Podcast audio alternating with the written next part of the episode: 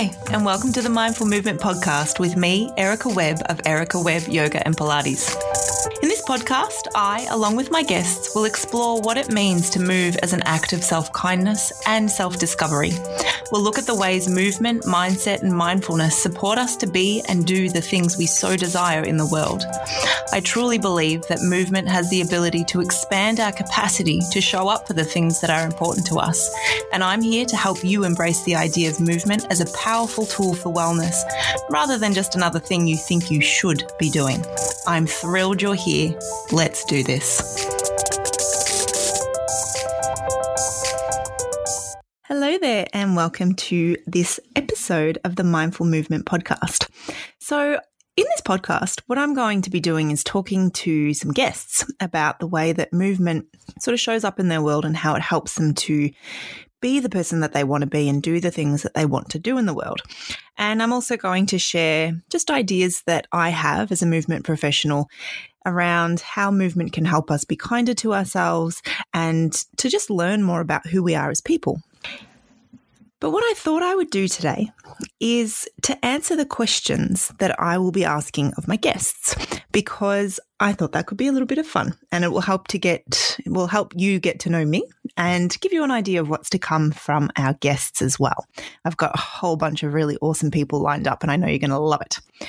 So, the first question that I'm going to be asking my guests is just for them to tell me a bit about who they are and the role that movement plays in their life. So, some of you listening probably know me really well, others perhaps not at all. So, my name, as you know, is Erica, and I haven't always been a mover. When I was younger, I very much did not fit into the sporting world. I really didn't have an awful lot of skill. I could run pretty quick and I was always quite an athletic looking child, but I didn't have a competitive bone really in my body. And I found competitive sports just didn't suit my personality at all. I still don't understand the rules of most organized sport. And it just wasn't, it, I didn't feel like I fit in. I remember really clearly not being thrown the ball and feeling just very awkward all the time. And so movement really didn't play a massive role in my life until I was probably in my 20s. I think that I spent a lot of my time as a younger person very much feeling like I didn't fit in anywhere, really. I was a pretty happy kid, but we moved from Canada to Australia when I was six. And I remember so clearly being picked on for my accent. And I think looking back that it was a kind kind of picking on. It wasn't, you know, I wasn't taunted, but you know, I, ju- I very much understood that I didn't understand the ways of Australia. I didn't understand, you know, what was expected of me. And a lot of the things that people talked about, I just didn't get. I didn't understand at all what they were talking about because they were things that only made sense if you'd grown up around here. And I hadn't. And so, you know, I had this backdrop of, of feeling like I needed to fit in, but really not understanding how. And not fitting in where I'd come from either because I was only young. I was only six. And so, you know, I didn't have a really strong connection with anywhere. And so I think that backdrop really sort of set the scene in a lot of ways of perhaps just not really sure, being sure where my place was. And, you know, I'm really pleased that we moved to Australia. It's been an amazing place to grow up and an amazing place to make a life. Um, and I know my mum and dad will listen to this, so I want to make that really clear. I'm so thrilled we're here. but, um, you know, it's an interesting thing to reflect back on and just realize that some of these things really make a massive difference to the way that we perceive ourselves and the way that we kind of move around in the world. And so, as a child and teenager, um, I think I spent a lot of time just trying to figure out how to fit in. I was very much um, an outlier in a lot of ways people liked me, but I wasn't, you know, one of the popular people. Likewise, I just kind of flew under the radar quite a bit of the time. And then when I finished school, I headed off to university and I made a few little twisting turns on the path. I actually started my university career as a criminal justice administration major and then decided I would be a lawyer. And, uh, you know, lots of twists and turns. I ended up with a degree in behavioral science, which is basically a psychology degree and then went out into the world. And in my corporate career, I realized very quickly that I was really sensitive in that context. I found it very hard to navigate my way around other people's stuff. And that I think is when I realized the importance of a physical practice. So I can remember so, so clearly, like it was yesterday, even though I'm sure it was like 15 years ago, this whole, whole body really experience of sort of trying to deal with the environment of a corporate world and it was a very physical response on my part. I found it really physically draining to be in that environment. And I think it was around that same time that I started yoga. And it was in the yoga room, it was in a gym actually, that I first started really doing yoga classes. And it was there that I really recognized that in that immersion of just moving my body and getting curious about what I was doing and how it felt, that it was really the time when I felt unburdened by everything else that was going on around me. It was the only time, really, I think, where I felt like other people's stuff didn't affect me and where I could really just focus on understanding how I felt. And I'm not even sure that I sort of took it to that extent straight away, but it was probably the time where I felt the most peaceful, the most unencumbered. And I surprised myself, I think, in my strength and capacity to move because I hadn't been a particularly, you know, skilled mover in the past. I actually was a really quite a clumsy person. I was known in my teen years as being that person that would always find a pole in the middle of nowhere and walk directly into it, even though I had my eyes wide open. And so I think I sort of stunned myself a little bit that I could actually do this thing called yoga. And fast forward a few years, I said to my teacher at the time, oh, I wish I could spend my whole day doing this. And she said, Oh, well, you should be a teacher. And that thought had never crossed my mind because I really had my sights set on a particular type of career and a particular type of credential, I suppose, for lack of a better word. I wanted to be a professional. I wanted to follow a certain path. And I believed that that meant something about who I was. But a few years sort of into to my corporate life, I realized that I just couldn't stay there. That just was not going to work for me. And that seed that my yoga teacher had planted about, you know, well, you should be a teacher. It went from being something that I laughed about to being something that I felt I had no choice but to do. And so I signed up to become a yoga teacher. And partway through my teacher training, I realized that I was doing myself a disservice staying in the corporate world. And I quit pretty much on the spot when I made that rec- when I had that realization. And that was a massive turning point for me because it was probably the first time that I really made well, actually, it wasn't the first time. I made a few other pretty significant calls in my life. Um, not least of which was dropping out of law school. But I I think that one was really pivotal because it was a decision that stemmed from my understanding of my body and my being and myself from my practice, my physical practice. That really changed the course of my life in a in a very significant way. I sort of turned my back on a really good income to become a yoga teacher. And that was sort of where that journey started. And you know, there's been a lot of stuff in between then and now. It was about, I guess, 12 years ago that I made that decision. Maybe, maybe 11, something like that, over a decade ago. And in that time, I've had two babies and I've run a business and, you know, a lot of life has happened in the interim. But the thing that hasn't changed is that I still find the physical element of moving and of sensing what I can be present with in my own body to be the most grounding thing that I have access to. There is no other way for me to kind of like navigate life, I don't think, rather than being in touch with the way that I feel. And it's been a very interesting journey as a mum, I think, because when I had my babies, I really didn't cope very well at all. Anyone who knew me at the time probably was witness to that, although I think some people possibly didn't even realize how deeply I fell into a hole. And there was so much self loathing, so much self hatred, and so much lack of faith in my own capacity to do this thing, you know, called motherhood.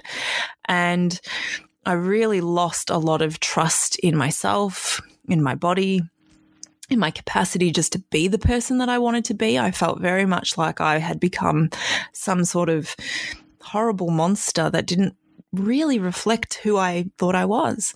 And I remember very clearly one day sitting in my car with both of my kids in the back, and they are just two years apart. So they were really little at the time. And crying uncontrollably. And I had this moment where I thought, I can't get out of this car. I cannot load these kids out of this car and deal with another afternoon of feeling like this.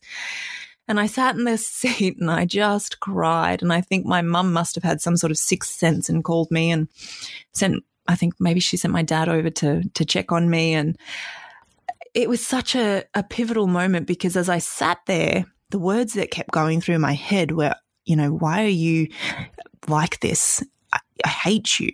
And that was a really rough thing to recognize was how much self hatred I had sort of stored up inside of me.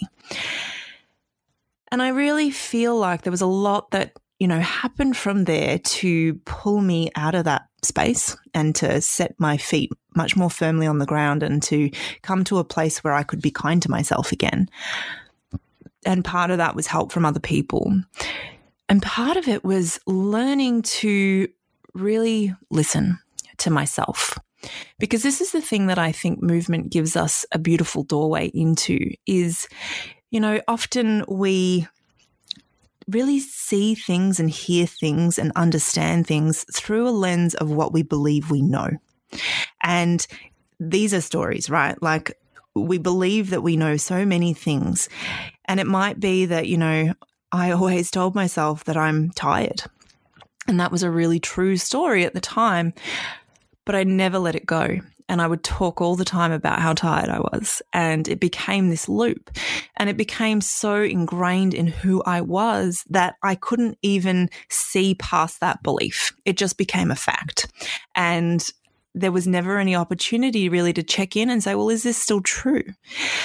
And so that I think was a massive part of my recovery from self hatred was that capacity to sort of take a step back and recognize what was true in the moment. And it wasn't always what I expected. And not only to be present with what was true, but then also developing a willingness to respond to that. Because so often we will recognize what is true, we'll see it, and we'll go, I'm not going to do anything with that. I'm going to go in this direction instead because other people need me or it's the expectation or whatever it is. We have all these reasons why we can't follow the route of kindness towards towards ourselves because there's all these other things we need to do. And that that sort of journey of both being open to seeing the truth of what was and then responding in the direction of kindness. I think ultimately that was the thing that really pulled me back. And it's an ongoing process, let's be honest. There are days still where I find that little voice in my head saying really not nice things about me. But now I have the space and the compassion and the capacity to take a step back and question, is that really true? And if that is what the voice is telling me, if that is what I am sort of stuck in, what does that mean about what I need to do next? Where am I not being nice to myself? What, you know, what do I need to change that thought. and sometimes it's simple and, you know, it's just like, well, don't believe it and, and go find something else to do. And other times it's like, right, you are so overwhelmed. You are so run down. What you really need is a break and, you know, to go and read a book or whatever it is. And so, you know, there's, there's this whole, well, there's a whole story in that, but movement for me has very much been more that connection of awareness and using that to my advantage rather than using it as a way to punish myself, which is what I used to do. And so I find movement as my refuge. Movement is the place where, when everything else feels confusing, I can just be in movement, be in my body. And it's kind of like a, a mindfulness technique, right? Like we can just be in the movement and notice all of the stuff that is happening because, you know, our bodies are endlessly fascinating if we pay attention to all of the automatic things that go on just to keep us upright, to keep us stable, to keep us moving. It is fascinating. And so that that ability to be curious and to just notice what is going on has been such a gift. So that's a little bit about, you know, my journey. And I guess part of the thing that I left out there is that in the interim, um, in the meantime, in, you know, since, since that yoga teacher training, uh, nearly well, over a decade ago, I've taught ever since. And I went on to also become one of the first somatic exercise coaches in Australia. My teacher is an amazing woman, Lisa Peterson from Ireland, and she came out a few years in a row and I trained up to be a somatic exercise coach under her tutelage. And that perhaps was you know, just as transformative as that initial training that I did to become a yoga teacher because that was really where I understood more of the subtleties and where I gave myself permission to pay attention to them. Because up until then, I think, you know, I was a little bit more of a chaser of big things. I, you know, wanted to do the fancy poses and I could do them because I had the strength and flexibility to make them happen. And then suddenly I kind of realized that they didn't really necessarily always make me feel that good. And this somatic practice brought me back into this whole idea of like, what do I need? What would help me in my body? And I also went on to do my Mat Pilates certification. I decided I'd do my Masters of Writing while I had two young kids. I'm a little bit crazy in that respect. I love to always be consuming more information and learning more things. And that has been a massive backdrop to my whole life, really. Uh, but the, the somatic exercise and the yoga and the Pilates have really given me the ability to help a lot of people too, to be able to kind of help them move outside of the stories, both the physical stories that kind of get stored in our nervous system and control the way that our muscles behave and the way that we respond, and to kind of like shift those stories in their mind as well of how do you be with kindness? How do you respond with kindness to what it is that is going on in your own body? So I feel like I've answered both of the questions that I'm going to be asking my guests because the second one was, you know, just how these ideas about movement of us as a form of self-care and kindness and how movement nurtures our capacity to you know show up in the world in the ways that we desire. I think i kind of covered that off but to add on to that i suppose the process of moving well and the process of being willing to move well, I think has also been really important. So, one of the things that has been a big kind of like punctuation point in this story for me was being willing to feel good. And that almost sounds a little crazy. Like, who wouldn't be willing to feel good, right? but I absolutely 100% played a martyr role in my life for a very long time, a very, very long time. And it really wasn't until I was willing to not be the martyr, until I was willing to actually say, you know what? I want to feel good and I feel worthy of that. It wasn't until that point that, you know, I really could actually move in a way that, that fostered that.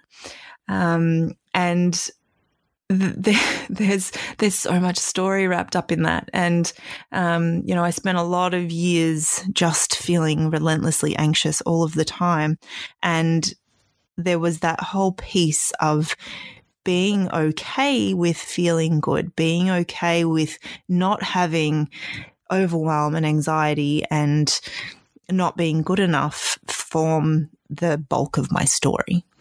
And so I think that that's something that has been really interesting to consider because I do wonder how many of us walk around feeling less than optimal, in part because we haven't given ourselves permission to feel better than that. I'd love to know what you think about that idea. I think it's a little bit like, oh, could that be true? And if it is, what does that mean? And I don't have the answers to that. I'm not a psychologist. and I would urge you, if that brings anything up, to make sure that you seek, you know, the right support to talk that through. But for me, that was a huge piece. And in fact, I remember one, one uh, therapist that I spoke to at one point asked me outright, Do you want to get rid of your anxiety? And that question really caused me a, a big pause and, you know, I thought, why is the answer not yes? Why is it not clearly, clearly yes? That doesn't make any sense. And so, you know, finding the the way into permission to feel good was a very long and interesting path. And I think it's one that I still am just sorting through the final pieces, although I, I, hesitate to even say final because the thing that I certainly find with this sort of mission towards self kindness is that it is very much layered, a little bit like that, you know, idea of peeling back an onion. Uh, but, you know, it's it's making a choice every single day to choose towards kindness as often as possible and you know, I don't do that every single time. Sometimes I slip into choosing in the direction of making myself a martyr or, you know, wanting to prove a point, maybe even. But the thing that I think that is really cool with a movement practice and with a mindfulness practice and with a, a practice that really asks me to be kind to myself, that the choices keep showing up. You know, they keep the, the opportunity to make a choice actually, that's a better way to term it. The opportunity to make a choice repeats itself ad nauseum. We always get to choose again every single time, every single moment. And so recognizing that just because I'd made a different choice up until that moment didn't mean I couldn't choose again the next time in the direction of kindness. And then just kind of like get these little wins on the board, choosing in the direction of kindness more and more often. And, you know, now I, I, I like myself. You know, I think I'm pretty good. And that, that would have caused me great shame to say that in not that long ago. And so, you know, I think that it's been a really interesting process and movement has been absolutely vital in all of that. And I'm so grateful for it. So, so grateful for it. And for me, movement isn't a modality, you know, it's not just yoga for me at all. Movement is much more all encompassing in my mind.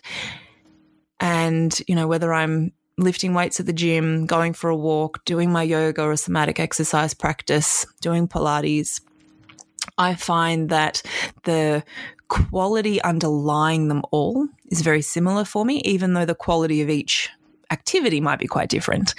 Um, but always choosing the direction of self kindness, which doesn't always mean the easy path. Sometimes, you know, the, the choice in the direction of kindness is the one that actually feels harder. Um, but it's understanding what the kinder option is. And I think sometimes that's the harder thing to figure out because sometimes we think the kinder option would be you know, X, Y, and Z. But when we really get in underneath it and we start to question, is that kind or is that just a should? Is that just an expectation? Then we start to peel away the, you know, what, what, what could be really true. So I hope that that is you know, giving you some food for thought. I hope that that kind of introduces you a little more to who I am and, and why I do what I do. Um, I'm genuinely so thrilled that you're here with me, and I can't thank you enough for listening in.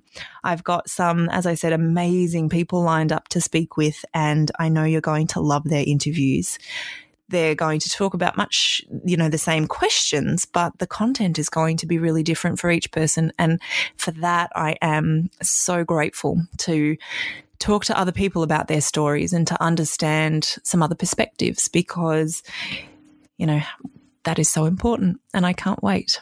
So thank you for being here. I will be back soon with another episode and I look forward to talking to you then. Thank you for joining me for this episode of the Mindful Movement podcast. Just wanted to remind you to come on over and find me on Instagram and Facebook. You'll find me at Erica Webb Yoga and also online at ericawebbyoga.com.au. And I'd love to know what you thought of the podcast. Send me a message, share it with a friend, and I will talk to you again really soon.